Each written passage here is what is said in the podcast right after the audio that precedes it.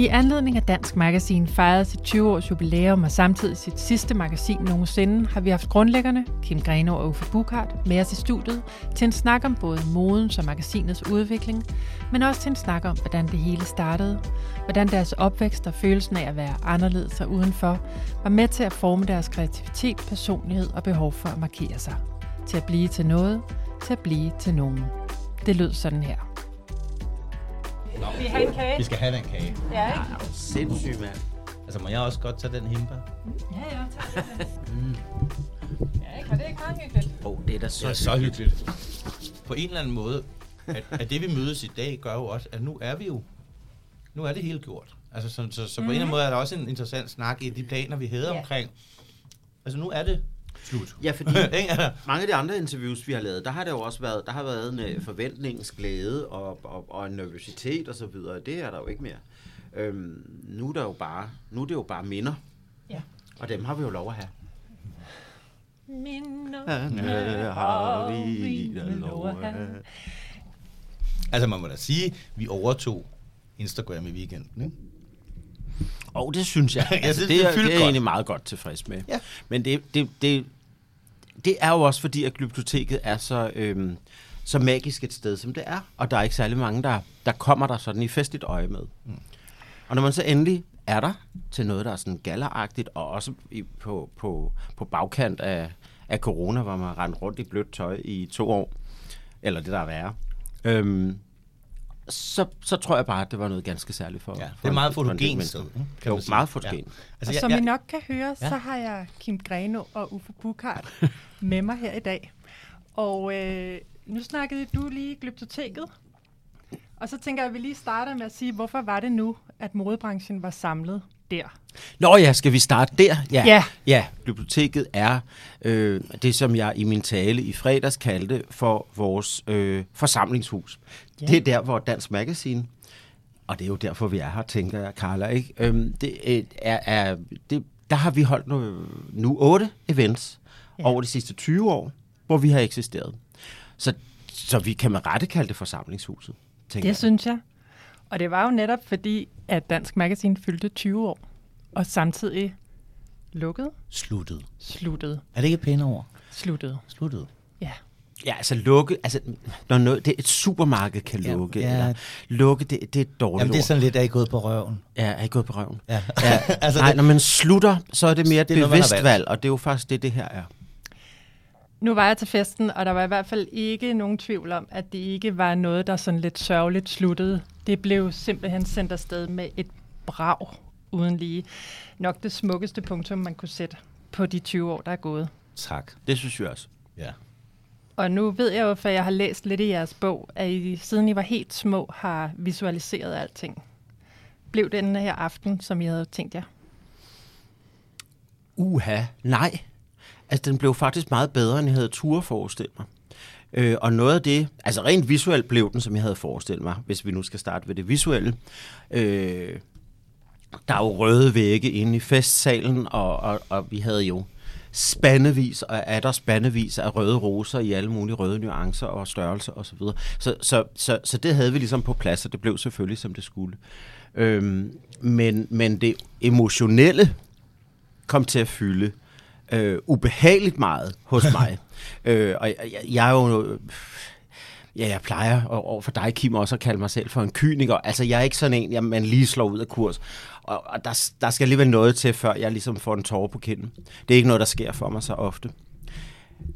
Men efter det her store event, så er det som om, at jeg, øh, jeg, er, blevet, jeg er blevet mere emotionel i det hele taget. og altså, jeg, jeg, bare jeg ser en hundevalg på gaden begynde at tude, altså, der, det, det sidder stadig i kroppen. Mm. Så for at svare på dit spørgsmål, det blev meget mere følelsesladet, end jeg havde regnet med. Jeg troede egentlig bare, at det var business as usual. Ind og lave et event med en masse dejlige mennesker fra, fra den branche, som vi jo elsker og har, har været i så mange år.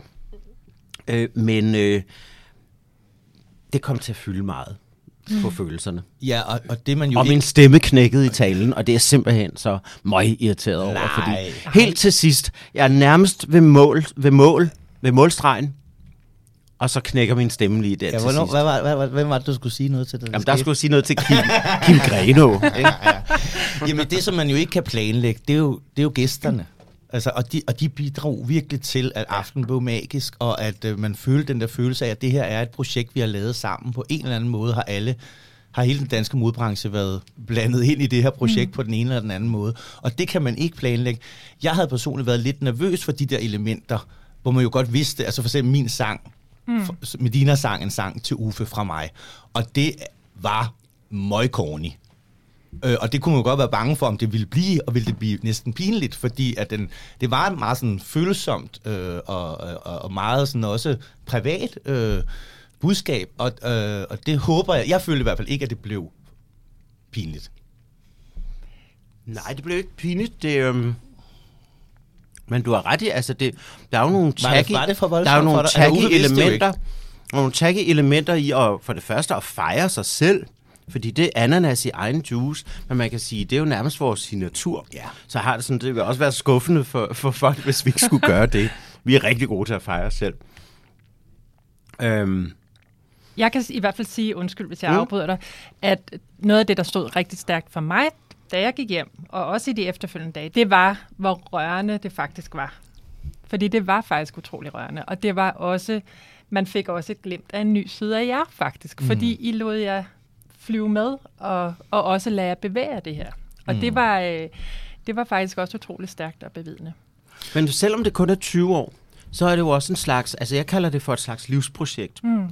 Øh, og hvis jeg døde i morgen øh, på en måde, så jeg selv kunne få lov til at bestemme, hvad der skulle stå på min gravsten, så, så, så, så er det jo nok, øh, tror jeg faktisk nærmest det projekt, jeg er mest stolt af, jeg har lavet, fordi det er, det har nærmest været et non-profit projekt, og det har været, som du siger, Kim, et projekt, hvor der, der er så mange kreative kræfter, der har fået lov til at prøve kræfter med verden i det her projekt. Mm.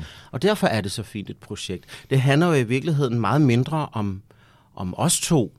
Det handler meget om en community. Mm. Af, af, af danske selvfølgelig, men også øh, i meget høj grad af, af udenlandske kreative kræfter, som vil noget mere, og som har fået en, en visuel legeplads og bolder sig på. Og det er smukt. Mm. Det er jeg stolt af. Jo, og så er der også noget i, i den proces, vi har været i her, hvor vi, vi laver jo ikke film, så vi jo ikke henvender os jo slet, slet ikke så bredt med det, vi har lavet med dansk. Men, men vi har jo faktisk opnået nogle ting internationalt, som er på lige med det, en Thomas Winterberg, eller mm. hvem, altså, det er jo bare fordi, det ikke er, der, der er ikke den samme bevågenhed på mode, og især ikke den niche-mode, vi har. Men, øh, og det har jo været en bekræftelse, som vi jo ikke, jeg ikke lige ser rundt om hjørnet kunne ske igen. Altså den internationale opmærksomhed, vi har skabt med det her projekt. Det ved jeg ikke lige, hvad jeg skulle lave, der kunne gøre det samme. Men det er måske heller ikke vigtigt at skal overgå dansk. Nej, altså det er jo, hvad det er. Jeg tror også, at øhm, grunden til, at vi lod os bevæge, og at aften blev emotionel og smuk på den måde, og der var tårer, øh, det tror jeg også er fordi, at det er også et personligt projekt. Det er også et projekt, som udover al staffagen, så er det også et projekt, der handler om, om, om, om to drenge, der ikke øh, har følt sig måske så godt tilpas altid øh, med dem, de var, og som lige pludselig har fået, øh, blandt andet gennem Dansk Magazine, sådan et ståsted, og fundet ud af, af, af noget, de var gode til, mm. og som har styrket vores øh, selvværd, kan man sige. Øh, så det er også en meget personlig historie, og også om et venskab, mm. som stikker meget, meget dybt, som nærmest er sådan et familieforhold efterhånden. Jo, og det var jo det, som min sang mest handlede om. Mm. Og, og jeg tror, at, at Jeg alle, kunne ikke høre noget, jeg tude for meget. alle, alle andre event, vi har holdt, der vil jeg synes, det har været uprofessionelt at tage den personlige... Altså, vi kan ikke lave en dansk fashion award, hvor vi skal dele 17 priser ud til fotografer og make artist og så stå der og pludselig have sit barndom og sig selv med. Øh, så så det, det, det var første gang, jeg synes, at den side var velkommen, fordi den fortæller noget om, hvorfor, hvor, fand, hvor fandt vi benzinen til at gøre det her. Det var altså op ad bakke og i 2002 mm. at lave et internationalt modemagasin fra Danmark. Der var ikke noget, der kom fra Danmark dengang, andet end Arne Jacobsen. Altså, så, så, så, så jeg tror, at der, der gav den mening for mig at, at dele den, men havde, den havde været helt forkert. Alle de andre 19,5 år og alle de andre events, der, der havde den ikke hørt hjemme, den del af Nej, historien. slet ikke. Altså, Nej. det er jo også... øh, Altså, vi har jo altid prøvet at gøre tingene meget professionelt. Øh, og, og det grænser næsten sådan til det uprofessionelle, hvis man tager det der meget personlige element med. Så det var kun her den sidste begravelsen, bisættelsen, mm. hvor det ligesom var okay. Ja.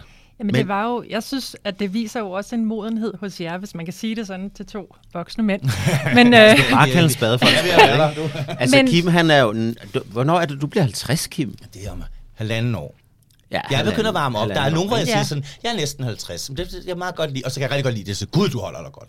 ja, Ja. Ja, men det var jo så lige en sprække indtil, kan man sige, der hvor det ikke lige en barndom, hvor det måske ikke lige stod i kortene, at I skulle op og arbejde med internationale stjerner og øh, være med til at påvirke modebranchen, både herhjemme, men egentlig også internationalt på den måde, som I har gjort. Det virker, når man sådan, der var også et glimt af noget ensomhed, eller den følelse af at være anderledes.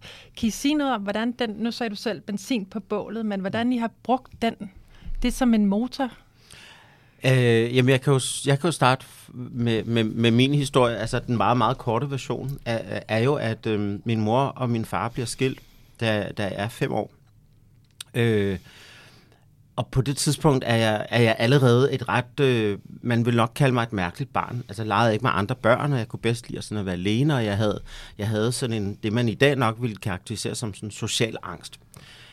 Da min far så ligesom forlader os, han forlader ikke kun min mor, han forlader hele familien og flytter nogle gader længere ned i, i den her provinsby, jeg bor i, Sønderland, øhm, og er så ikke længere min far. Og jeg ser ham simpelthen ikke mere. Han vil ikke have noget med os at gøre. Og øh, altså, der, der går det jo altså helt galt for mig. Og så er det jo klart, at man, når man i forvejen hvad man siger, boldrer sig i, i udfordringer, Øh, det var ikke, fordi jeg ikke havde en god barndom, men altså, der var de her udfordringer. Jeg var bare ikke ligesom de andre. Øh, og så i øvrigt ligesom føler sig øh, forladt af sin egen far, mm. at han ligesom bare vender sig om og går og, og ser sig ikke tilbage. I ved, hvor meget det betyder for et barn, når man har fødselsdag, at man ligesom wow, altså det, det er sådan en kæmpe stor ting, eller når man skal konfirmeres, det fylder utrolig meget, når man er ung. Øh, og når der ikke kommer en tilkendegivelse fra ens egen far på de der mærkedage og jul og sådan noget, mm. altså, jamen, så bliver man mere og mere nedbrudt på den konto. Øh, og tror mindre og mindre på andre mennesker. Og, og, og så kan man, som Kim altid plejer at sige, så kan man blive kriger, eller man kan blive offer. Og jeg er meget heldig, at jeg så øhm, jo nok valgte krigerstien øh, og brugte det som benzin til at bevise mig. Altså hvis han ikke havde set mig som barn, så skulle han i hvert fald nok få lov til at lægge mærke til mig som voksen. Så i kortene lå det, blandt andet på grund af min far, at jeg, jeg blev nødt til simpelthen at blive til et eller andet, som gav genlyd øh, som en slags triumf, og, og, og som sådan et en lille fuckfinger til ham. Fordi sådan behandler man altså ikke sit barn, vel? Nej. Og vi har jo begge to været børn i 70'erne, ikke? Og, og dengang var det jo ikke noget med at dyrke individualitet, eller, mm. nå, du er dygtig til det. Og, og jeg, jeg, jeg var dygtig til alt det, min far ikke satte pris på. Øhm, så, øh, og, og, og det der med at være anderledes, altså det var jo direkte det, der hvorfor skal du være så anderledes? Og jeg tænkte jo altid, jeg skal jo bare være mig. Ja. Øh, så som 14 år flytter hjemmefra, jeg har ikke set mine forældre siden jeg var 14. Øhm, så jeg ved ikke, om jeg helt har det på samme måde som Uffe, at det er noget, de skal se. Det er jeg helt ligeglad med. Men jeg vil rigtig gerne vise og mærke, at det at være mig er rigtigt.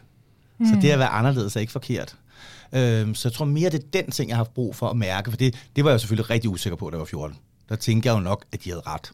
Altså, at jeg var forkert. Øhm, også for eksempel sådan en ting som at være homoseksuel. Det var mm. ikke noget, man talte om. Øh, jeg kan huske, der var en film, der hed Ondskabens Øjne, dengang. I, Ja. ja, det var oh, ja. i slut Uha. 80'erne. Ikke? Ja. Øh, og der er en mand, der slår kvinder ihjel og laver en kvindekrop ud af deres hud. Og nogle Og har han laver sådan en hylster. Ja, altså, ja. og det, faktisk seriøst tænkte jeg, er det det, der er med mig? For der var ingen, der havde fortalt mig.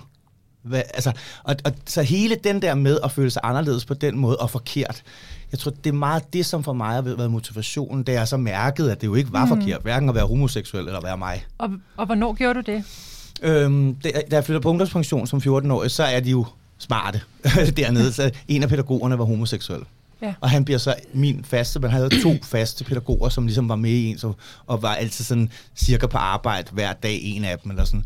Øhm, og der får jeg ham som, og det, det gør jo selvfølgelig, at jeg får en, jeg kan spejle mig i, som er en helt almindelig mand, som er gift med en, der jeg tror, han, han hed Kurt, og jeg tror, han hed Christian. Altså, altså, at der blev noget helt sådan, at det kunne blive øh, sådan normalt og, og sandsynliggjort, at man kunne være forelsket i en mand, og det også kunne altså være, Ja. for, for dengang, der var ikke. Jamen, der det var er jo ikke- først i sidste Nej. 90'erne, at det bliver sådan populært, at Barbie får en, kan I ikke huske, Barbie får en, en, en bøsseven. Det. Og det, nej, Det kan jeg faktisk ikke. Gayken, du havde ham ude på badeværelset. Nej, men jeg troede, jeg troede bare, det var noget, vi, vi kaldte ham. Nå, okay. Men, men, men også sådan, for eksempel tror, i serier blev det jo også ret populært. Med det der med, at, at man vokser op uden øh, repræsentation, kan man sige. Altså, Ja. der, der er ikke nogen, der øh, øjensynligt i hvert fald sådan på over, overfladen, er sådan, som man er. Og derfor føler man sig så også forkert. Ikke? Mm. Plus at man så hele tiden får det at vide af alt fra skolekammerater til lærere til alt muligt, at øh, ja, hvorfor skal du være så anderledes? Øhm, Og faktisk ja. vil jeg sige, at det er en af de ting, som jeg synes i de her 20 år med dansk, er den aller, aller vigtigste udvikling i modverdenen. Det er diversitet. Altså, ja. hvis jeg, nu har jeg ikke børn, men jeg vil, hvis, jeg, hvis jeg havde børn, ville jeg være meget gladere for den verden af forskellige indi- altså, mennesker, man kan spejle sig i, man kan, man kan ligne. Altså, opskriften var så stram, mm. da vi var unge på, hvad er smukt, hvad er... Altså, og det, det synes jeg virkelig er en gave, at det er sket. Fordi vi taler jo både etnicitet, kropsstørrelse, seksualitet, kønsidentitet.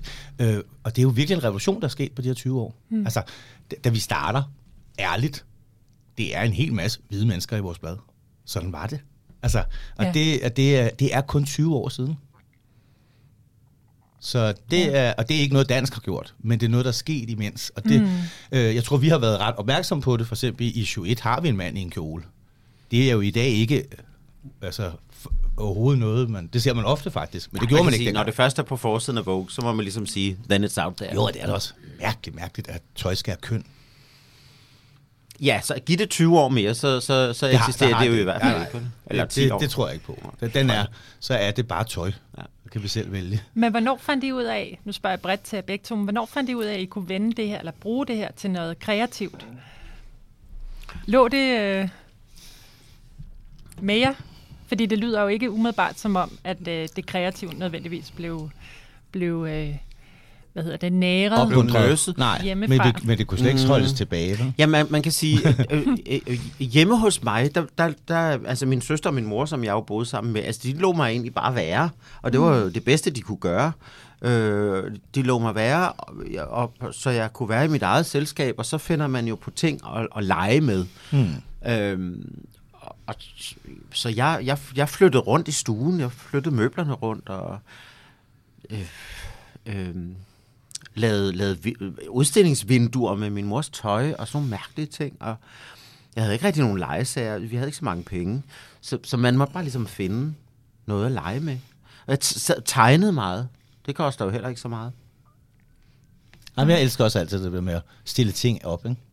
Jo, Ikke? stille ting til skue, det gjorde jeg også. Tog alle mine mors sko og, sådan, og stillede dem op. Øh, det kunne jeg bruge timer på. Så skulle jeg også lige prøve dem og sådan noget. Ikke? Det er så en helt anden side af sagen. Men det, det, er jo, det er jo sådan noget, jeg lavede. Og så fandt du ud af, Kim, at du ville være stylist, og du fandt ud af, Uffe, at du ville være... Ja, altså faktisk er det ja, jo... Altså, jamen, altså, øh, ja, jeg startede jo øh, som frisør tilbage i starten af 90'erne i Indre København. Det, var det vildeste kulturschok. Jeg havde boet både i, i, i øh, eller havde boet i Australien på det tidspunkt mm. også øh, i noget tid.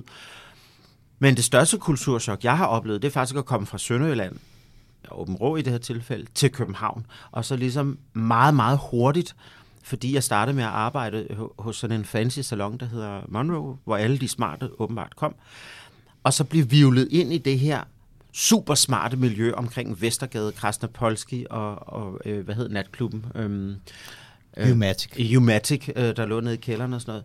Det blev jeg vivlet ind i i løbet af, af ganske, ganske få uger. Øhm, ja, altså så, og så var, min, så, var, så var banen ligesom lagt for mm. mig. Jeg tror godt, at jeg, jeg tror måske godt, at jeg har vidst, at jeg, jeg ikke skulle være frisør for altid, men det var et vildt godt sted at starte. Fordi du får så mange bekendtskaber, øh, og du udtrykker dig kreativt, mm. og der er rejser, og der du jeg kom hurtigt til at undervise og sådan noget. Øhm, så det, det lagde ligesom grundlaget. Mm. Hvad med dig, Kim? Altså, det er faktisk Uffes, 100% Uffes skyld, at jeg er kommet til at lave mode. Det er Helena Christensens skyld, at jeg kommer til at kunne lide mode, men det var fordi, jeg synes, hun var så smuk. Øh, så jeg, jeg er jo plastret hele mit værelse til på ungdomspension med billeder af hende, og derigennem også lært Vogue at kende. Men for mig var det en 100% en hobby. Øh, da jeg møder Uffe i sommeren 94, der har jeg er, søgt, du, øh, er du ikke øh, 19 år. pædagog med hjælp? der, jeg er pædagogmedhjælper, ja. jeg er 19 år, jeg har søgt ind på teologi, øh, fordi at det, det vil jeg gerne. Jeg oplever helt klart, at nogle af verdens største konflikter ligger i, at vi misforstår hinanden mm. så meget gennem religion, og meget religion minder faktisk om hinanden, hvis man går lidt mere til bunds i det. Men, så det var det, jeg ville. Du var godt nok og, også og jeg var, jeg var helt sikker på, at, øh, at det der med mode, det skulle være bare en hobby. Det kunne man da ikke leve af. Øh, men så møder jeg Uffe. Og skal vi ikke lige have den historie? Altså, hvordan vi møder hinanden. Ja, yeah. Jamen, du kan selv vælge, om du vil have den fra London, eller den rigtige, der hvor vi rigtig møder hinanden. Om tag den korte version, whatever. Den korte version er, at vi har set hinanden på et hotel i London. Og så er jeg i byen på Blue Note, og der er Uffe, og vi snakker sammen. Og øh, vi går også lidt udenfor og står og snakker lidt. Og så spørger Uffe, om han må få mit nummer. Og jeg er lidt, ah, jeg, jeg, er, lige, jeg er lige lidt vigtig der. Så det, øh, det siger jeg nej til. Og så næste det er det søndag. Altså, jeg vil bare lige sige, jeg, jeg er ualmindeligt dårlig til at få nej. Øh, og det var jeg allerede dengang, og det, er- det, det er jeg altså stadig meget, rigtig, rigtig dårligt til. Man skal ikke give mig et nej. Nej, altså, så, men så det, kæmper jeg kendte dig jo ikke der. Men øh, næste dag, så ringer telefonen, og det var fastnet dengang, ikke? ja, det er Kim. Ja, hej, det er Uffe. Og så sådan, øh, øh, ja, ja, hej, hvordan har du fået mit nummer? Ja, så mange er der ikke, der hedder Kim, der bor på Nørrebro. Så han ringede til alle, der hedder Kim på Nørrebro. Jeg er så meget tålmodig menneske. og hvis, man, altså man, hvis der er noget derude, man gerne vil have, så må man gøre en indsats for at få Ja, Ja, det, det, det, tog gjorde et, du Det også. tog et par timer, så havde jeg fundet frem. Ja, ja, så- Men det var selvfølgelig, der var rigtig, rigtig mange, jeg skulle tale med på Nørrebro, inden, jeg, inden jeg kunne høre, det var Og så prøver jeg at være lidt, så spørger du, om vi skal se, så prøver jeg at være lidt cool. Det var, det var, det var sådan, jamen vi kan da godt tage en kaffe en dag, siger så. Siger han, Prøv at høre, jeg kender alle caféer på, i København. Jeg kommer hjem til dig på onsdag. Og det gjorde han så. og ja, så startede, ja, helt, helt spæd var det jo noget med, at du arbejdede faktisk for Jyllandsposten, og skulle skrive, ja, faktisk nogle interview, som vi så faktisk lidt får lavet om til at være modeserier. Nej, jeg skulle, jeg skulle ligesom lave noget, noget, noget mode i, i Jyllandspostens øh, Københavns afdeling øh, til, weekend, øh, til weekendavisen, ikke? Ja. ja, men der, Og så får jeg involveret øh, dig, øh, helt naturligt. Øh, det spørger de ikke så meget til. Jeg siger bare, jeg har brug for noget hjælp, men den har jeg ligesom fundet. Er det okay? Ja, ja. Og pludselig var Kims øh, navn også i avisen. Og Så det var faktisk der, jeg Ja. ja. sådan kreativ Ja, der- der starter ja, jeg så som starter jeg simpelthen med at lave nogle, nogle, øh. nogle modeserier, som. Ja. selvfølgelig er rimelig kommercielle i forhold til det til, til, en, til en bred avis, kan man sige. Øhm, og så, så efter et par år skifter jeg over til... Nej, så laver jeg jo tv, så begynder jeg at lave tv, og der, der følger Kim ligesom også med over af stylist på, Ja. på Deluxe på TV2. som Altså, jeg hvis nogen har set det program, så de lakbukser og den fire borer, som Uffe er på der, det er faktisk min skyld.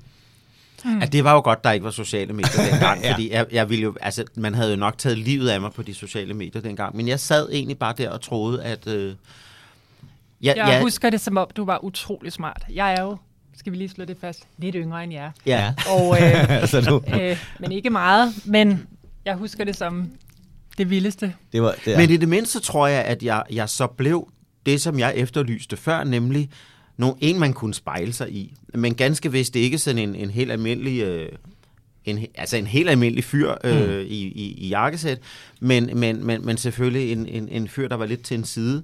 Men trods alt en, som ligesom offentligt stod frem øh, og, og var offentlig homoseksuel. Dem var der ikke mange. det har jeg fandme et konkret eksempel på. Jeg datede en fyr for, et- for et halvt år siden, nogle måneder, øh, og han Hvad sagde... hedder han?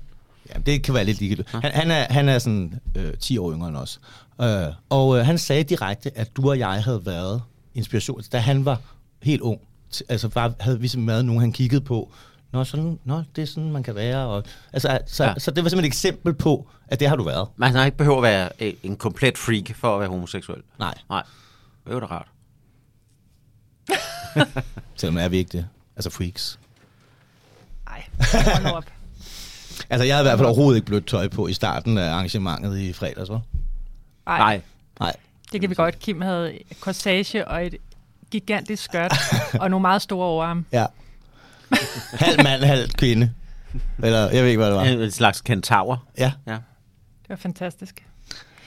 Men øh, er I stadigvæk kærester? Hvor langt hen ad vejen er I kærester i det Syv her? år. Vi, ja, øh, Syv 7-8 år år, år nærmest, ikke? Øhm, For I ja, var jo også moderedaktør på Eurowoman. Ja. Ja, altså, men jeg ryger jo videre til politikken faktisk og skriver om international mode der. Men der har du egentlig ikke så meget at gøre, øh, Kim, fordi der er det jo mere de Nej, internationale der starter jo så på designskolen, faktisk. Ja, det ja. gør du. Og så bliver du sådan rigtig uddannet, kan man sige. Og, og så bliver vi så bliver vi sådan headhunted lidt til, øh, til Eurowoman på det tidspunkt, øhm, og er der i tre et halvt år. Ja. Øh, og får lavet nogle serier, som, som jeg tror ligesom ligger grunden til det dansk magasin senere bliver. Hmm. Vi prøver at gå lidt mere avantgarde og lidt mere internationalt på fotostilen og på modelvalget og, og, og tøjvalget. Øh, også, det er også det, der vælter os i, mm. i sidste omgang, fordi at vi er for vi er simpelthen ikke øhm, i øjenhøjde med, med læseren. Og så samtidig laver vi jo Style Council, som er et kreativt bureau, og faktisk et fotograf, make-up artist, stylistbureau, øh, som var det, var det ikke det første i Danmark? Jo, jo, altså vi repræsenterer kreative kræfter i København, ja. Så, øh, Det var noget med, at Eva Kruse så på en lidt elegant måde fik værfet jer ud af døren på Eurowoman og sat i gang med, med en kim til, Ja. ja. til Dansk Magasin. Altså Eva kommer med det forslag, at om vi skal have vores eget blad. Eva, det skal lige sige, Eva er chefredaktør på Jorden. På Eurowoman. På det tidspunkt. Ja. Det er jo lidt vigtigt, fordi hun, så det er jo hende, der skal... Men altså tilfældigvis også min bedste ven. Ja. Så det, det hele er også en lille smule. Det er ved at blive lidt nepotistisk. Besværligt, måske, ikke? Ja, ja, også det der med, at vi repræsenterer fotografer, vi så bruger i magasiner. Du, du kan godt høre, det er, det er måske ved at blive lidt mafiaagtigt, ikke? Nej, det synes jeg ikke, fordi vi, Men det var vi der andre, synes jo, der vi synes. repræsenterede de bedste kræfter. Ja, ja. Og, og det var dem, vi gerne ville arbejde med. Så for os, ej, for mig i hvert fald, var det naturligt. Men, Men- Men ja, ja. Men i hvert fald kommer Eva ind til et møde og siger, drenge, I skal have jeres eget magasin. Det skal være internationalt. Det skal være lige det, I drømmer om. Og vi er bare sådan, jamen selvfølgelig skal vi det. Og mæk, mæk, så er vi videre. og her, da Uffe fyldte 50, der ind, og det er jo så altså mm, næsten 15 år senere, der indrømmer Eva, at hun skulle faktisk fyre os. Men hun vælger denne her strategi. Øh, fordi, For at se, om vi hopper på. Ja, og det gjorde vi. Ja, det gjorde Så vi. det er egentlig Evas skyld, vi starter dansk. Ja. Men altså, jeg er rigtig taknemmelig for den tid, og det var en sjov tid på jorden, men det var også rigtigt, at vi kom videre. ja. Ikke? Og jorden har jo også udviklet sig meget siden dengang. Altså, Men dengang vil jeg også sige, tre og et halvt år for os dengang øh, var, var rigtig lang tid. Jeg følte, at jeg havde været der sindssygt lang tid. Og det, man skal huske på, det var, eller det er, at det, det var jo blad, der, altså det et blad, der kommer en gang om måneden, så vi har jo lavet sindssygt mange issues og sindssygt mange forsider. mm. i, vores, I vores karriere er der jo ingenting, der har varet så lang tid som dansk. Nej. Altså jeg tror samlet, jeg har arbejdet for Vermoda i otte år lavet kampagner og mm. ting. Men det er sådan hen over hele min karriere. Ikke? Altså, i modebranchen er det jo meget almindeligt, at man hele tiden er inde på besøg. Ikke? Altså, at man er to år, tre år i en samarbejdsrelation, og så skal de bruge nogle andre, eller man selv skal noget andet. Så på den måde er det jo lidt atypisk, at vi har været så længe i et projekt. Ja. Og da I så starter dansk, hvad er så ambitionen? Hvad har I af tanker omkring det? Altså, jeg tror, i, hva, altså, i hvert fald så tror jeg, at noget af det vigtigste for os er, jeg ved ikke, om det er ligesom er noget, vi siger højt, men det der med, at øh, der ikke er nogen, der skal få lov til at begrænse vores kreativitet. Altså, vi har selvfølgelig nogle budgetter og så videre, der skal overholdes. Det, at det var ikke, fordi det var billigt at lave det. Men på det tidspunkt har vi ret mange penge i virksomheden, så det betyder faktisk ikke så meget. Mm. Det her projekt er, er på intet tidspunkt Øhm, altså på intet tidspunkt har vi sat os ned og lavet en businessplan i forhold til økonomi. Det er slet ikke det, det her projekt er bygget på overhovedet, og det har det faktisk aldrig været. Mm. Det er bygget på en, øh, et, et krav om kreativ frihed og en, og en drøm om bare at kunne være eskapistisk. Øhm, og, og, og dermed også ligesom øh, skubbe båden midt ud på søen og, og prøve at skabe noget nyt mm. øh, inden for modefotografi-genren, som, som, som jeg jo personligt bes, altså, opfatter som en, en kunstgenre, hvis bølgerne går rigtig højt. Ikke? Og det er det, vi har prøvet at opnå.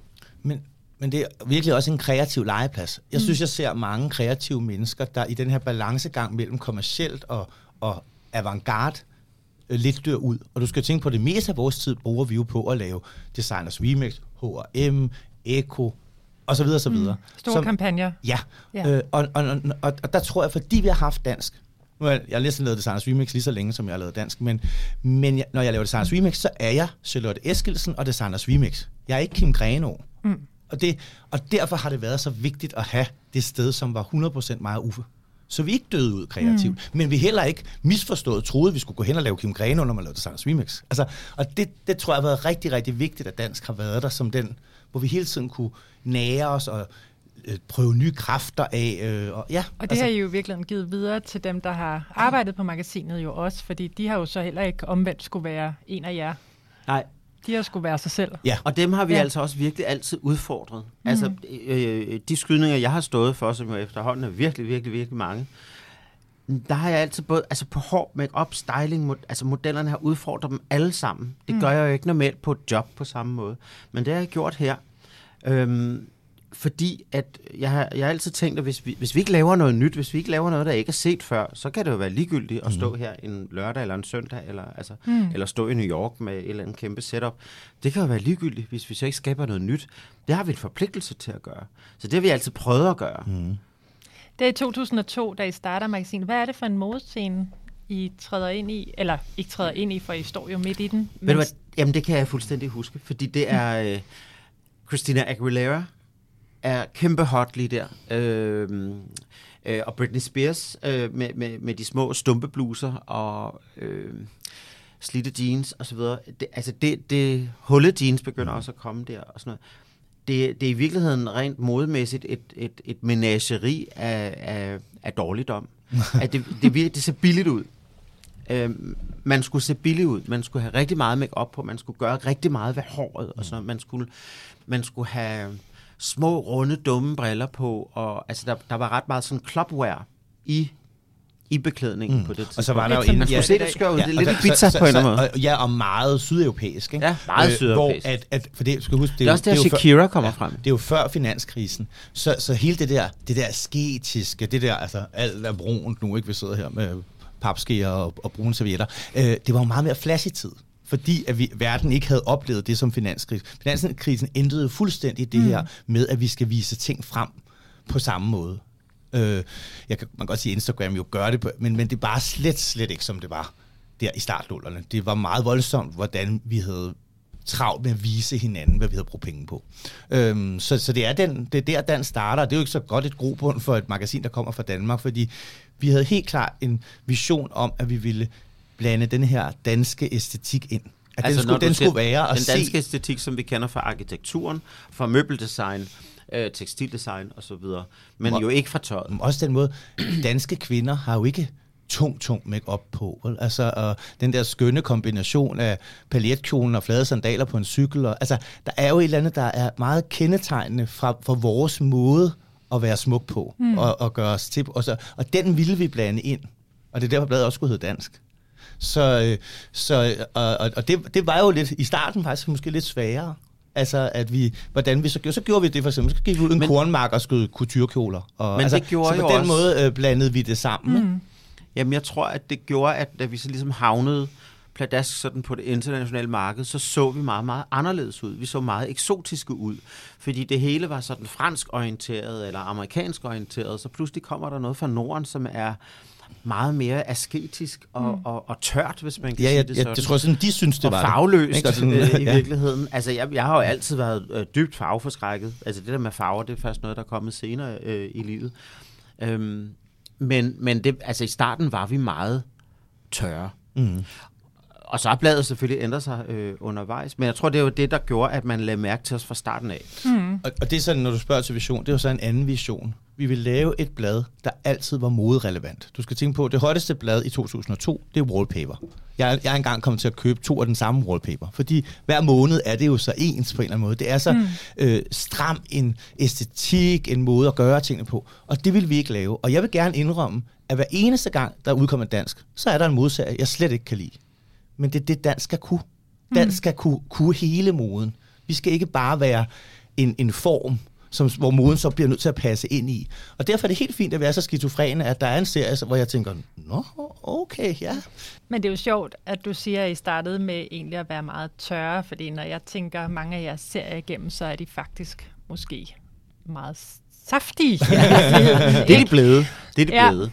Øhm, Hvad er noget af det vildeste, I egentlig har lavet til dansk? Altså, jeg, ej, jeg, har, jeg har lavet så mange ting, som man simpelthen bare ikke kunne lave i dag. Af forskellige årsager.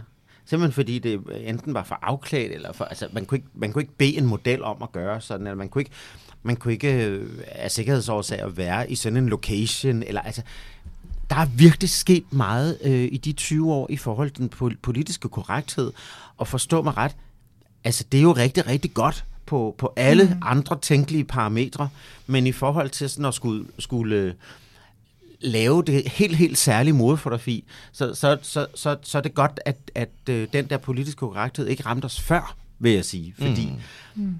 man kunne bede øh, holdet om nogle, nogle helt andre ting dengang, end, end, end man kan nu, vil jeg sige. Ikke? Og Hvad for eksempel? Jeg, jamen, jeg kan huske, vi fik en lærestreg, øh, Kim, da vi arbejdede med, øh, hvad hedder hun, øh, Frankie Ryder, som på det tidspunkt var en kæmpe topmodel. Fotograferede vi hende i London eller New York, eller hvor var det? Paris, med Hasse Nielsen, ja. Med Hasse Nielsen. Og det var sådan en... Hvor øh, hun skulle... Øh, det var, det var sådan en rideserie, ja. hvor hun havde en masse Hermes på, og en masse Hermes seletøj og sådan noget. Altså, det var vildt flot, og det var sådan, det var lavet. Men så ville vi have, at hun hele tiden ligesom skulle sidde... Og vi har klædt to mænd ud som heste. Ikke? Så ja. de havde seletøj på, og så faktisk havde Hermes lavet sådan et bælte, hvor der var en hestehale. Altså, så, så, så de var ligesom Altså, og så er det så ikke meget andet tøj på, vel? Så det var sådan nej, nej, altså, to, det, var, det var meget æstetisk. To hængste. Ja. Ja. Ja. Men. Og det, det ville hun simpelthen ikke. Altså, hun synes, det var ydmygende for dem. Okay. Så hun vil ja. ikke øh, sidde på dem på den måde. Hvordan løste de så det? Jamen, så, så, så gjorde vi det ikke. Nej, altså så, så, så gjorde, lavede vi en mildere udgave. Men man kan sige, det er første gang, hvor jeg egentlig sådan bliver opmærksom på, at øh, Nå, kan man ikke det? Mm. altså, at nu er det jo klart, at når man booker sådan nogle øh, herremodeller, så siger man jo selvfølgelig, hvad det er, de skal. Mm-hmm. Altså det er jo ikke sådan, at de kommer og tror, at de skal have øh, tuxedos på, øh, og, så skal de, øh, så, og så skal de være halvnøgne. Altså det forklarer man jo selvfølgelig ja. inden og har fået et go på. Så drengene er jo fuldstændig klar på det. Det var, det var faktisk pigemodellen, der ligesom kiggede på dem og sagde, det synes jeg er ydmygende. Ja, og, og, og, og ligesom at vi giver kreativ frihed til en make artist så, så tager vi jo også modellerne. For det første forklarer vi dem jo om, hvad er det, hvor, hvor skal vi ende henne? Fordi mm. nogle gange så står man jo og laver noget, som kan virke absurd i situationen, men så viser vi dem jo, hvad er det visionen er, hvordan kommer det her billede til at se ud til slut. Ikke? Øhm, så, øh, så, så på den måde, netop som du siger med herremodellerne, var de jo godt klar over, hvordan det ligesom ville blive mm. fremstillet, og det, altså, og det skulle blive super smukt og æstetisk. Men Frankie kunne godt have ret i, at lige meget hvad, hvor lige meget hvor flot billedet blev, ville der jo stadig være en eller anden form for øh, dominans eller en undertrykkelse af mm. de mænd, fordi at det var hende, der ligesom... Men jeg tror faktisk, men vi, at, ja, at mig vi, har det altid sådan, når det er bare kvinderne, der bestemmer, så er det fint. Ja, fordi vi, vi havde det jo også sådan... Hvilket er forkert. Altså, øh, øh, altså det, det, er jo ikke så lang tid siden, at, at, at verdens var, verden var, var meget mere mandsdomineret, end den er i dag. Mm. Man må sige, og det er jo øvrigt også... Øh, der er vi jo slet ikke kommet i mål endnu. Så vi har jo i virkeligheden altid synes at det var okay, som du siger, Kim. Jamen. Det der med, når det var kvinden, der havde magten, øh, så, så synes vi, vi, vi, vi, vi, vi lavede et, øh, et balanceforhold, som, som jo nærmest var politisk. Mm. Øh, ja, for jeg tror aldrig, vi ville have fået tanken at gøre det modsatte. At vi ville aldrig have fået tanken, at der var en mand, der skulle ride på aldrig en, nogensinde. en hest. Aldrig nej, nogensinde. Det, det, det, nej. nej, aldrig. Det har altid været på kvindens præmisser. Ja, i det hele taget er, har hun nu været meget stærk i vores. Og det var faktisk også, at jeg skulle fortælle 20 anekdoter ja. i, i lørdags til, eller i fredags til, til, til venten. Og 19 af dem var om kvinder. Nå. Ja. ja. Hvad var så den, der var om... Det var om, at vi havde en mand, i, i 21 havde vi en mand i en kjole. Ja, det er rigtigt. Så det var næsten, at, næsten. dengang var mange ting jo, at, altså, at, at det var en kvindeting, eller, altså, så, så, øh, men, men ja, det var ret påfaldende, at øh, det var også det, jeg sagde det der med, så vi må åbenbart være ret vilde med kvinder også to. Ja. Altså man kan sige, hele vejen igennem, så var det jo, I var jo i de år, det var store armbevægelser, og øh, det var et dyrt kontor, og måske også øh, noget fuck janteloven. Mm. Øh, men stod I i, i nogle situationer, hvor I tænkte, det kunne også være arbejdsmæssigt, hvor I tænkte, nu, nu er vi simpelthen gået over stregen? Nej, det, det føler jeg ikke. Altså, der er ikke noget, der sådan lige springer op i anden, når du siger det. Nej. Fordi at, øh, altså, nu holder jeg jo altid på, at man, man vil gerne vurderes for den, man er i dag, i stedet for den, man var i går. Øh, der er masser af ting, jeg vil gøre anderledes, end jeg gjorde for 20 år siden og 30 år siden, da jeg startede. Men, men der er ikke noget sådan, jeg har sådan decideret fortrudt. Nej, jeg synes altså, altid, vi har haft dyb respekt for, for altså spe, specielt modellerne. Altså, øh, Men altså, jeg ved, at der er, altså, der er jo rigtig mange i den danske modbranche, som har været igennem, altså enten været ansat hos os, eller mm. været i praktik, eller så, og jeg, jeg ved det, fordi så har man talt med nogen efterfølgende, hvor de har synes, at imens de var hos os, var det lidt hårdt, og, og øh, at, at vi var meget krævende, og, og vi er meget krævende, og vi er meget perfektionistiske. Og, og det er altid sådan, også i 11. time, hvis der kommer en bedre idé, så overruler den det, vi har planlagt. Så ja. Er det altid, kun altid. hvis den er bedre. Mm. Kan vi få en bedre løsning, så er Uwe og mig aldrig bange for at ombestemme os. Og det kan jeg godt forstå for dem, der arbejder sammen med os, kan virke frustrerende. Der er ingen af alle de mennesker, der ikke efterfølgende har sagt til mig, men hvor var det fantastisk, hvor lærte jeg meget, hvor har det sat en bare for mig. Mm. Øh, altså, så imens kunne det virke frustrerende. Nå, nej, du går lige ned til blomsterhandleren igen, det var ikke godt nok. Det er jo ikke er deres skyld, men man det er jo for... betaler jo også, i Danmark specielt, synes jeg, man betaler virkelig også prisen for at være perfektionistisk. Det der med hele tiden at i rettesætte. Mm. Øh, det man bliver nødt til at, og, at man bliver nødt til at se det i et, i et større perspektiv, og det tror jeg, der er mange mennesker, der har lært inde hos os. Det er ikke en personlig kritik, når når nogle blomster ikke er gode nok til en skydning, eller altså et eller andet fuldstændig ligegyldigt. Men det er jo, der er jo ikke noget, der er ligegyldigt, fordi det hele er sammensat af en masse detaljer, som så bliver til, øh, ligesom når et orkester skal spille sammen, altså det bliver ikke en særlig god symfoni, hvis de ikke spiller sammen. Mm. Øh, og, og der er altså også en dirigent, og det er også der er dirigenterne, og, og det er der jo mange, der ikke har forstået, men det ender de med at forstå. Mm. Øh, og så, så kommer det til at lyde smukt forhåbentlig. Men, men det er da klart, at altså i, i, i tidens morgen, da, da vi havde øh, vores store setup på Højbro Plads, der sagde vi jo til vores kvindelige ansatte, du skal ikke komme på arbejde, medmindre du har stiletter på.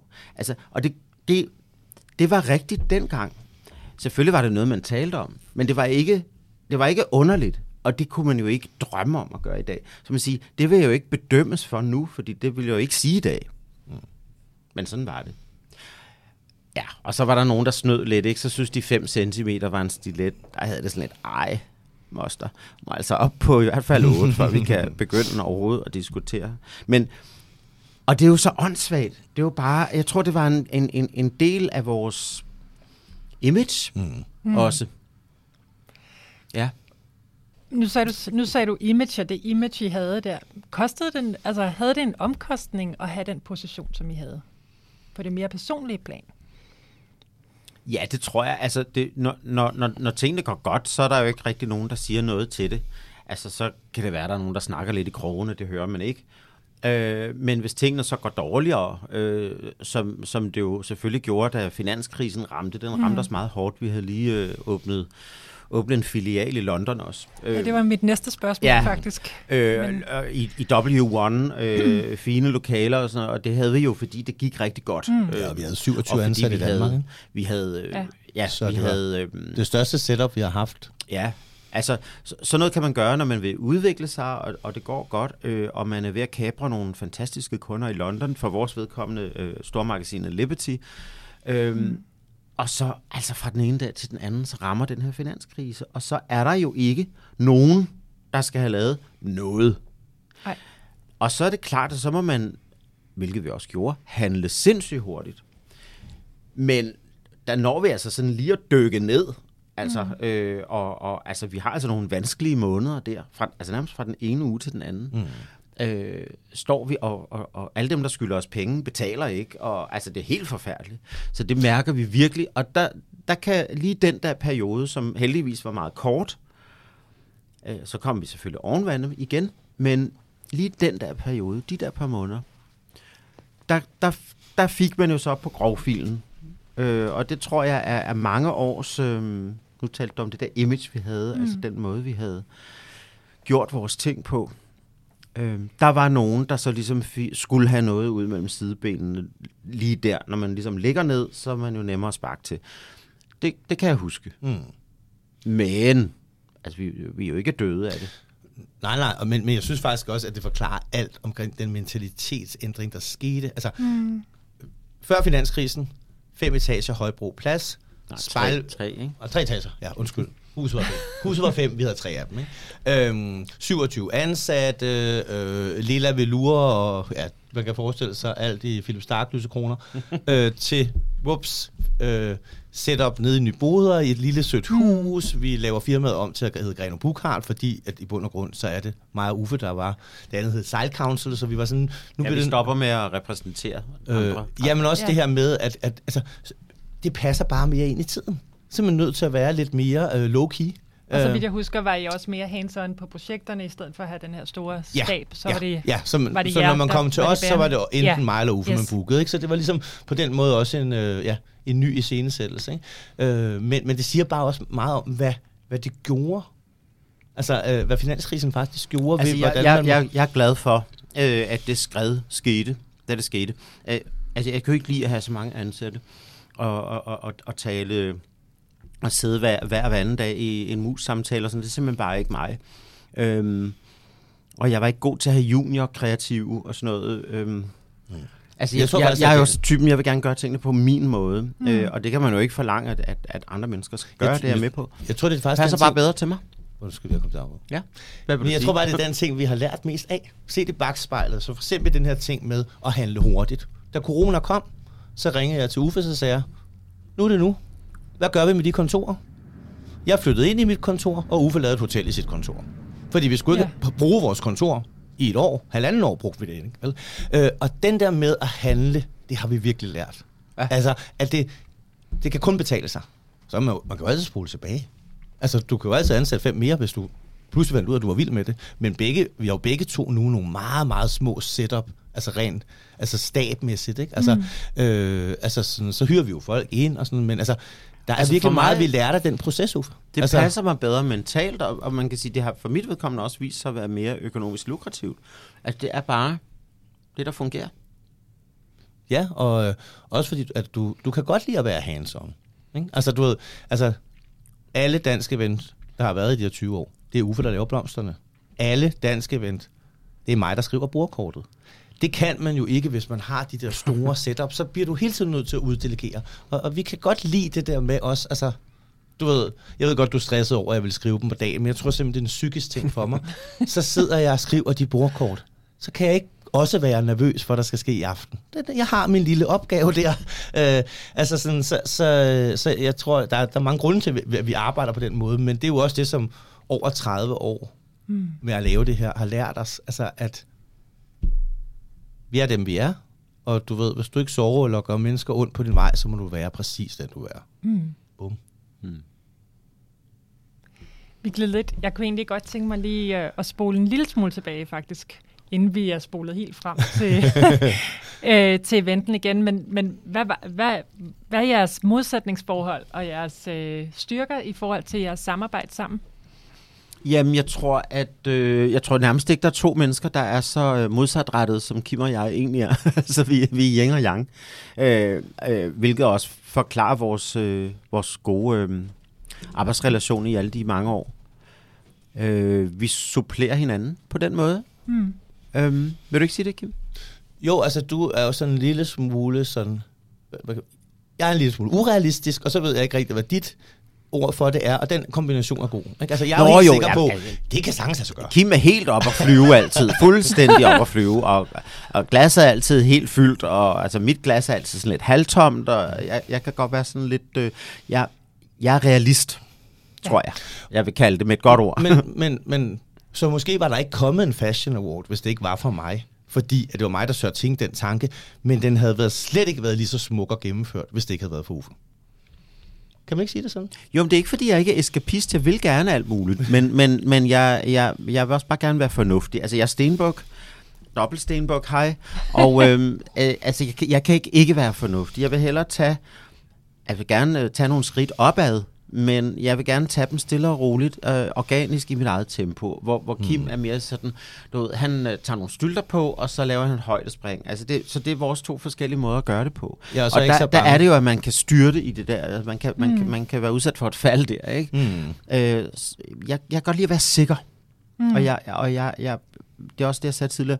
Jeg er meget, meget, meget tålmodig, og Kim er meget utålmodig. Og det, er jo- det, er jo det er jo virkeligheden. Altså, så tænker man, det lyder helt forfærdeligt, at de to skal arbejde sammen. Men det har jo, fakt, det, det har, det har faktisk været, været ret fint. Mm-hmm. Så vi, så vi på en eller anden måde mødtes på midten. mm. lidt over midten, tror jeg. Men, men det er jo også det der med, om man er bange for nej. Ikke? Altså prøv at tænke på, hvor mange nejer vi fik på Giselle. Og til sidst kom hun på vores forside. Altså, og der er jeg nok ikke så bange for nej. Jamen, jeg hører slet ikke nej. Jeg kan ikke høre nej. Det nej. ord kan jeg ikke høre. det var så Nej. kedeligt ord. Røv fik kedeligt ord. Vi fik hende. Øh, så så, så der, og der tror jeg, den der sådan, der er den der lidt urealisme meget god. Så er der andre gange, men så bliver jeg jo også banket på plads. Ikke? Hvad stjernetegn er du så? Jeg er vægt. Du er vægt. Jeg ved, ikke, om det, jeg ved ikke, om det siger så meget. Nej. Du skaber bare... balance i tingene på din egen måde, kan ja, man i hvert fald sige. Ja, man kan altid... ja, det ved jeg. Altså, balance er ikke et ord, jeg sådan umiddelbart forbinder med Kim. Nej, der er... Øh, der er en masse bogstaver med i bagagen, ikke? men øh, dem, dem bruger vi det meste af tiden ret konstruktivt. Ikke? Jo, jo, absolut. Og du mener ADHD? Jamen, det er sådan mit sjette gear. Ja, okay. Det, det, mm. det har jeg da tit brug for, at kunne sætte i gang. Men når man er modsætninger, for at mm. svare på dit spørgsmål, så, så, øh, så fungerer tingene jo øh, tit ret godt, når man først ligesom bliver enige. Jeg synes, jeg synes vores, vores, øh, vores problemstillinger har, har altid været, øh, at vi skulle blive enige. Altså, hvor, hvor vi ligesom kommer fra hver vores side, dunderne mod hinanden, fordi vi begge to er, er temmelig dominerende, og, og, og så kan bøllerne godt gå lidt højt, men når vi så ligesom først er enige, så er det jo fælles vej derudad, mm. og, og, og det er jo i virkeligheden det, der betyder noget. Men jeg tror, for, for de mennesker, der har været omkring os øh, over årene, der har, det, der har det nogle gange virket meget mere voldsomt for dem, øh, de, den, de bølgegange, øh, mm. som de har øh, måttet sidde overhøre i. Mm. Ja, det vil jeg selvfølgelig gerne beklage, men ja. altså, det, det, det, det er vores måde at det er vores måde at, at komme frem til det rigtige resultat på. Mm. Men jeg tror også, vi har lært, at det er faktisk bedst, at vi skal tage, tage, tage de der beslutninger, eller blive enige, så er det faktisk bedst, at vi er alene, og der skal være tid. Ja, og der skal mm. være Fordi vi, kommer, vi kan godt komme til at tale rigtig grimt i vejen hen til at blive enige, og det behøver man ikke have publikum til. Mm. Og så er der også noget med, altså så for eksempel den her beslutning om dansk, den kredsede vi jo længe om, og så tog vi til modeuge sammen, og vi var der faktisk også et ja, par altså, dage. Ja, i Paris. Ja, i Paris. Mm. Øh, og var der et par dage, og så tager vi så hen på, på Soho House og skal spise med, og vi ved godt, det er i aften, og, og det var, vi havde jo lidt sat tankerne i gang. Skal vi dreje på alle knapperne? Skal vi bruge brandet og så lave et magasin, der svarer til der, hvor meget UFA er nu, som mm. kunne være meget mere kunst, interiør, altså... Og den aften blev det jo så besluttet, at nej, vi, vi slutter om et halvt år. Så vi, det var faktisk før mm. det forrige nummer, at vi tager beslutningen, så vi kunne gå i gang med den her planlægning. Øhm, og, og, og der tror jeg, det var vigtigt, altså tiden og det, at vi, at vi øh, bare gjorde det dig og mig. Så mm. kunne, man kunne sige alt, hvad man ville. Ja. ikke? Altså, mm. øhm, og var den spiret simultant, den tanke, at, at måske skulle det stoppe hos jer begge to? Ja, for mig var den meget 50-50 i meget, meget lang tid. Øh, det handler også om, at jeg virkelig godt kan lide den kreative proces i at lave magasin. Øh, men, men jeg kunne også mærke, at øh, altså min, min, min personlige interesser går imod noget andet end, end, end kun mode. Og man kan sige, at Dansk er et hardcore modemagasin. Mm. Og jeg ved ikke, hvordan det vil blive modtaget, hvis vi pludselig propper en masse designer og interiørkunst ind i det. Øh, og det har måske slet ikke lyst til, at... Øh, at det skulle ende med. Altså jeg tror Nej. i virkeligheden, at det mausoleum, man nu kan gå ind i, som altså er bogen og, og, og de mm. issues, der, der ligesom ligger, øhm, det er en retning, altså ja. det, eller en, det er ikke en retning, fordi hun er jo skizofren, men det er, det er hardcore mode. Mm. Hardcore jo, mode. det var det, vi gjorde hende til, ikke? Ja, og, altså, så hun skal, ikke, hun skal ikke være, hun skal ikke være andet. Det blev jeg, det blev jeg meget, øhm, den, Ja, den kom lige pludselig mm. til mig, at det havde jeg faktisk ikke lyst til. Jamen, jeg kan også huske, at vi sad jo i Paris, og så kom vi til at tale om Colette Shop, som jo sagtens kunne have været solgt videre, eller mm. udviklet videre. Og på en måde var der meget inspirerende i, at hun sagde, det, nej, jeg lukker det. Ja, 10 år. Hun altså, gav det lige præcis 10 år, og så sagde hun, nu lukker ja, jeg. Og ingen skal rode med det her. Nej. Altså, øhm, og så. det var heller ikke, det var heller ikke fordi, at nu gik det dårligere, eller ligesom også, at man siger, det, det, det går, som det øh, altid har gjort. Men, men det, skal ikke, det, skal, det skal ikke køre videre. Tiden, tiden er noget andet. Det, der så paradoxalt nok sker lige der, hvor vi har taget beslutningen, er, at vores øh, store internationale distributionsselskab, som ligger i London, går konkurs, simpelthen fordi, at, øh, at det er blevet for dyrt at transportere øh, magasiner rundt i verden fra mm. A til B. Transport er blevet crazy, crazy ja. dyrt. Mm. Det ved alle jo efterhånden. Så kom der lige en krig oveni, hvor den med altså, oliepriser og det ene og det andet, ja. nu er det stukket fuldstændig af. Papir, altså, at få, altså vi trykker ret mange øh, eksemplarer på noget af det, det bedste papir i verden certificeret selvfølgelig og det hele, men med lagt på begge sider, og så det er noget af en proces. Mm. Vi kan nærmest ikke skaffe det. Mm. Uh, altså, så jeg kunne også bare se i ånden, altså, Ja, Puha, hvor, hvad er det for nogle uh, helt vanvittige udfordringer, vi lige skal stå med, mm. som er sådan nogle udfordringer, vi aldrig har haft, udover de udfordringer, der er med at skaffe de rigtige modeller og fotografer og locations og sådan noget, inden for det budget, vi nogle gange mm. har, uh, og så få det til at løbe rundt det er jo, har jo altid været en udfordring, fordi mm. det ikke er økonomien, der har styret det. Men hvis vi så skulle have de her øh, øh, andre, øh, hvad man siger, sådan nogle logistiske, ja, ja, logistiske og, udfordringer. Ja, altså, timing er nok meget rigtig, altså. Men, men i forhold til det der med samarbejde, så vil jeg bare, for det, det kunne måske også være til inspiration, så har vi jo altid faktisk været ret klare på at opdele. Så det er altid, uden at man skal kunne se det på produktet, så er det altid enten Uffe eller min mm. ansvar. Og så kan man gå til den anden og spare, eller åh, jeg er lidt med denne her, eller hvad tænker du her? Men det vil altid være min serie. Så i sidste ende er det mig, der skal beslutte det. Og det tror jeg var en klog måde, sådan så at vi ikke i alting skulle blive enige om alt. Så har der været nogle større linjer, eller forsider osv. osv.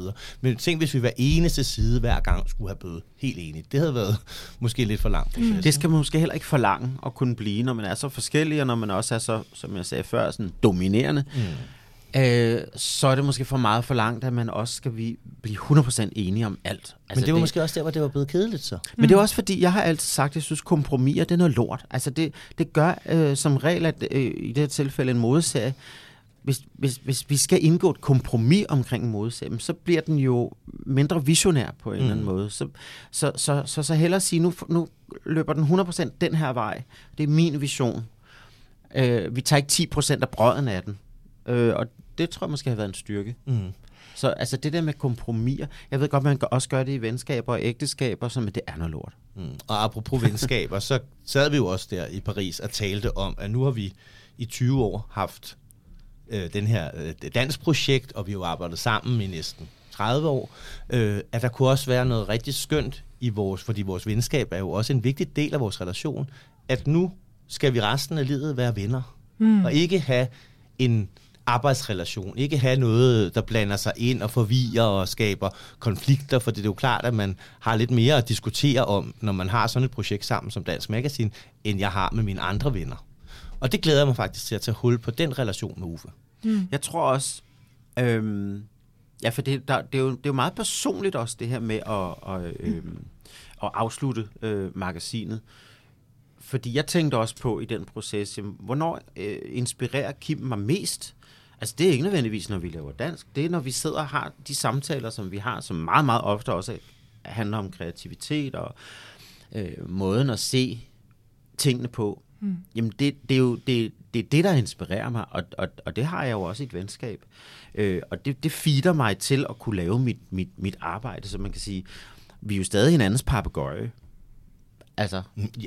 Ja, ja, man, men, kan sige. men, men, men nu bliver det sådan en, en, en anden, fordi at nu kan du bare helt sådan tag min inspiration og gør med den, hvad du vil. Du skal ikke på samme måde øh, blande den ind i dit liv. Eller, fordi, altså, så jeg tror, at... Øh, men nu må vi jo se, hvad, hvad, hvad, fordi vi har jo aldrig ikke har... Altså næsten fra vi møder hinanden, begynder vi jo at arbejde sammen. Mm. Øh, så det bliver jo interessant. Ja, vi har aldrig altså, ikke arbejdet sammen. Hvad lå egentlig der i 2015, da I besluttede at starte hver jeres firma? Hvad lå egentlig til grund for det? Øhm, Jamen, det var jo simpelthen fordi, at altså jeg var meget bevidst på, om, omkring på det tidspunkt, at jeg, jeg rigtig gerne ville øh, faktisk lave mindre mode og lave mm. mere interiør, design, prøve at bevæge mig lidt mere over i kunst, mere fordi, at det, det er det, der bare interesserer mig mere. Øh, og, og også lige, te, lige, lige teste om, er man så privilegeret, at man, kan, at man rent faktisk kan lave det skifte over, over et par år. Øh, og, og, og det er sådan set lykkedes, og, men der blev jeg ligesom nødt til at lave et, et meget drastisk øh, cut på en eller anden måde, for at så signalere det til omverdenen. Mm. Ellers tror de ikke på det, og, og ja, så det, Var det, var et drastisk cut for jer også?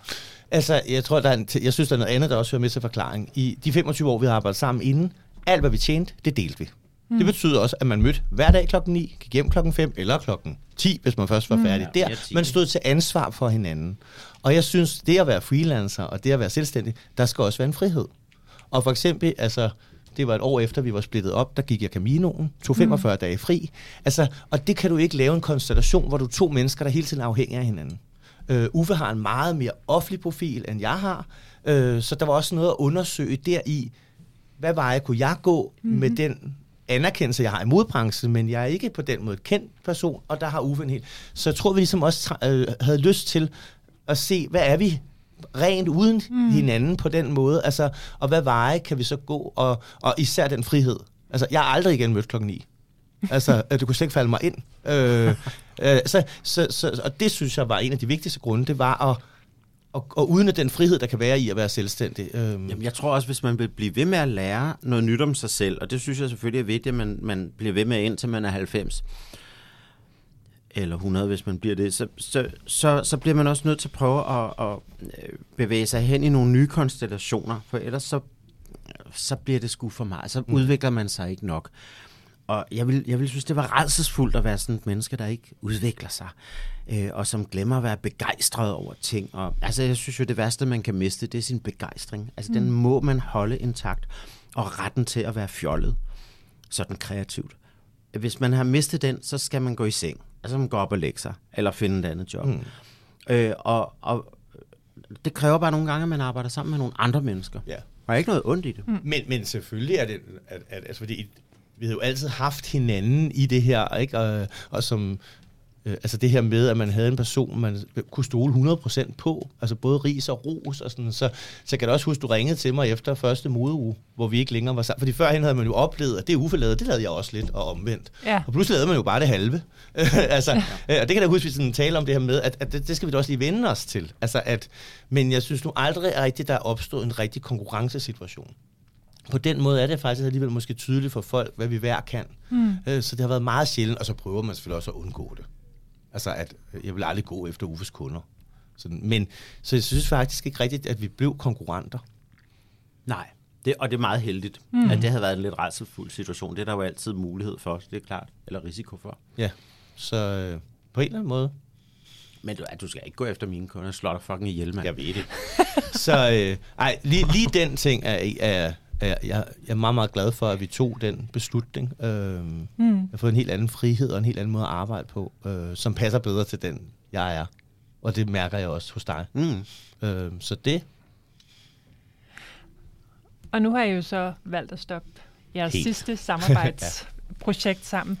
Og så kunne jeg egentlig godt, fordi nu karakteriserede den modescene, I startede i 2002. Mm. Hvad er det for en modescene, I slutter magasinet i? Du sagde noget med inklusion, Kim, tidligere, Ja. ja. Diversitet. Hvad er det for et modebillede, I, I tegner? Hvad er vigtigt at, at trække frem? Jamen, jeg, jeg, altså, jeg, helt klart er øh, diversitet. Øhm, det, det, det synes jeg øh, står helt øverst på dagsordenen. Det er også fordi, jeg selv har, har, har mærket på egen krop, hvordan det er. Ikke ligesom at være inkluderet. Så det synes mm. jeg er rigtig, rigtig vigtigt. Øh, og der er vi virkelig nu, og der, der synes jeg virkelig også, at Danmark, øh, i det her tilfælde selvfølgelig Co- Copenhagen Fashion Week, hvor jeg jo har siddet i den her, øh, øh, det der hedder styregruppen øh, mm. for det etiske charter, der har jeg siddet i mange år, eller helt siden starten. Øhm, hvor, hvor jeg faktisk virkelig synes, at det arbejde, vi har gjort der, har, har båret frugt. Sådan så jeg, når jeg kigger ud over de forskellige modeuger, så synes jeg faktisk, at København har føretrøjen på i forhold til at have, have øh, taget imod det her med diversitet i, i, med åbne arme. Altså virkelig sådan aktivt, alle modefirmaer aktivt gået ind i og sagt, ja, det her, det vil vi virkelig gerne. Og det er alt fra, som du nævnte før, altså det, det, det, det hudfarver, det er, altså, eller etnicitet, øh, øh, det er alder, øh, det er kropsstørrelser, det er seksualitet, det er det hele, som lige pludselig bliver meget tydeligt ude på, på catwalken og på i imagekampagne og så videre. Det, det er jeg faktisk sindssygt stolt over, mm. at vi kan.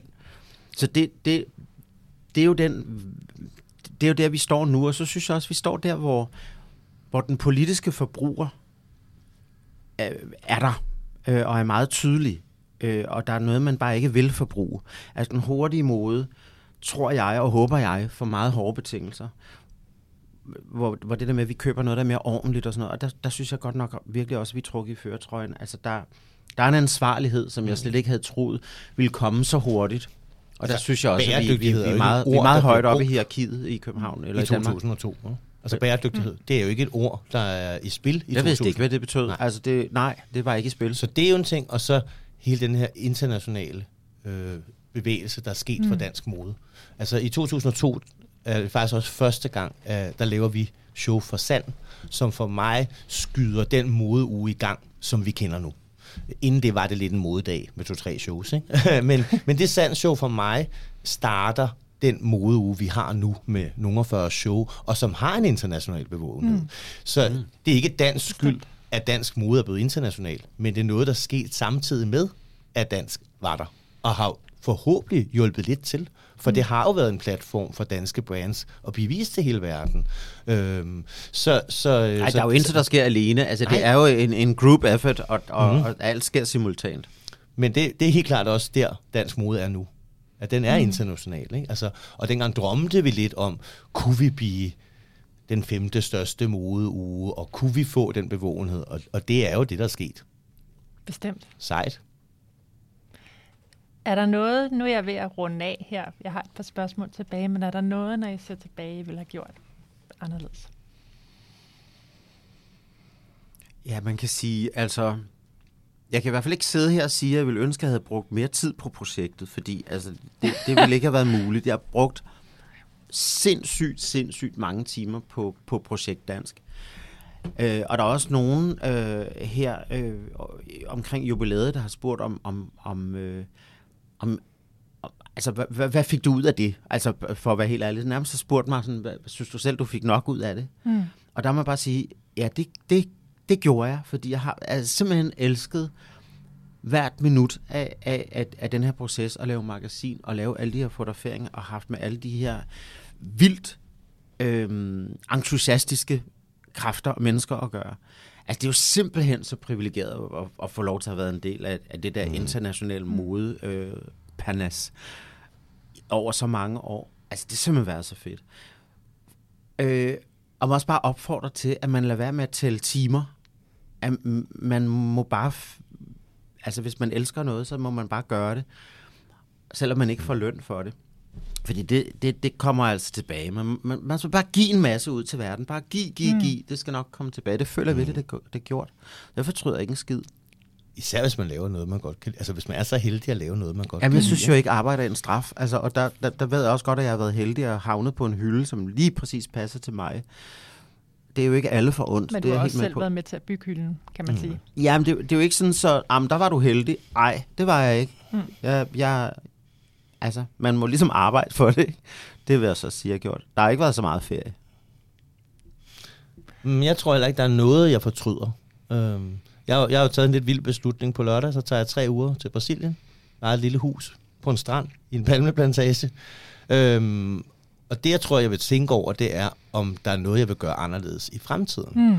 Og der er en ting, der er mig meget klart, det er, at indtil nu, i alle mine relationer, jeg har været gift, jeg har været i lange parforhold, venskab, altid har mit arbejde trumfet. Lille juleaften har vi stået på Odense sygehus og skudt dansk. Altid, lige meget hvad der skete med dans, så trumfede den bare. Jamen, det er fuldstændig det samme her. Altså øh, fødselsdage, altså Ja. ja. øh, øh, hvad hedder det, bryllupsdage, altså det er altid, og det, det tror jeg, jeg fortryder det overhovedet ikke. Men jeg, jeg tror, at mit næste kapitel, der kommer mine relationer til at trumfe mit arbejde. Mm. Det er så ikke der, jeg er endnu. Nej, Men jeg synes, det er meget charmerende. jeg, jeg, øh, jeg, det, jamen, det er, jamen, det, og det er Ja. simpelthen, fordi jeg så godt kan lide det, jeg laver. Altså, det er min hobby. Øhm, så, så ja, jeg har ikke... Ja, men jeg tror, jeg vil Jeg har prøve, ikke de tanker jeg endnu. tror i hvert fald, jeg vil prøve at give det en chance. Mm. Mm.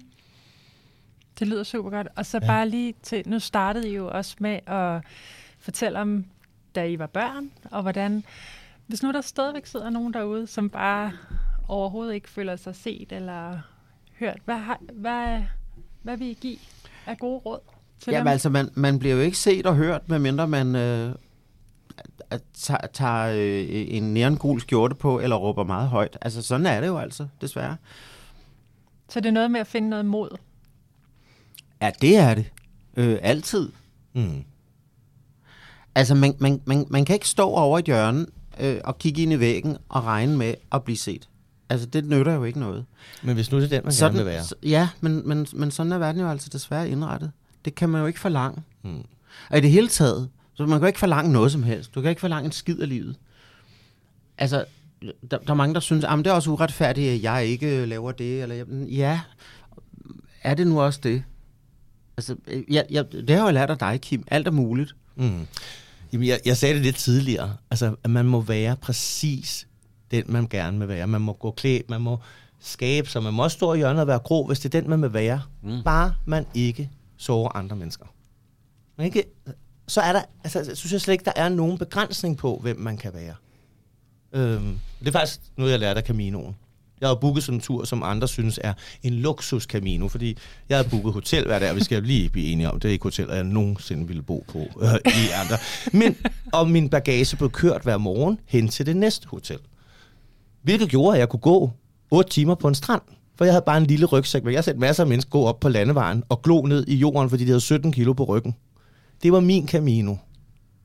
Altså min måde at gøre tingene på. Mm. Og det, det var det vigtigste, jeg lærte af den tur, det var, at det må man gerne. Man må gøre præcis. Der er ikke nogen rigtig Camino. Der er ikke nogen rigtig måde at leve livet på. Der er ikke nogen rigtig måde at se ud på, eller elske nogen. Ikke?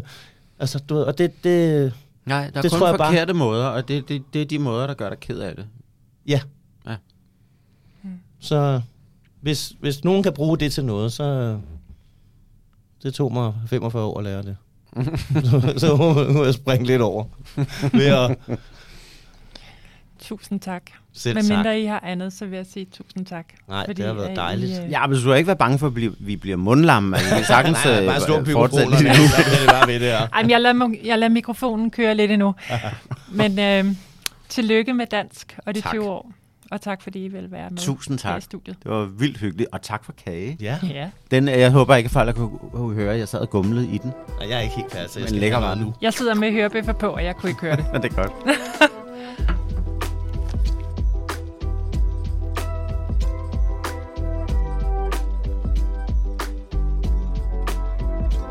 Du lyttede til et særafsnit af Fashion Forum på Lyd.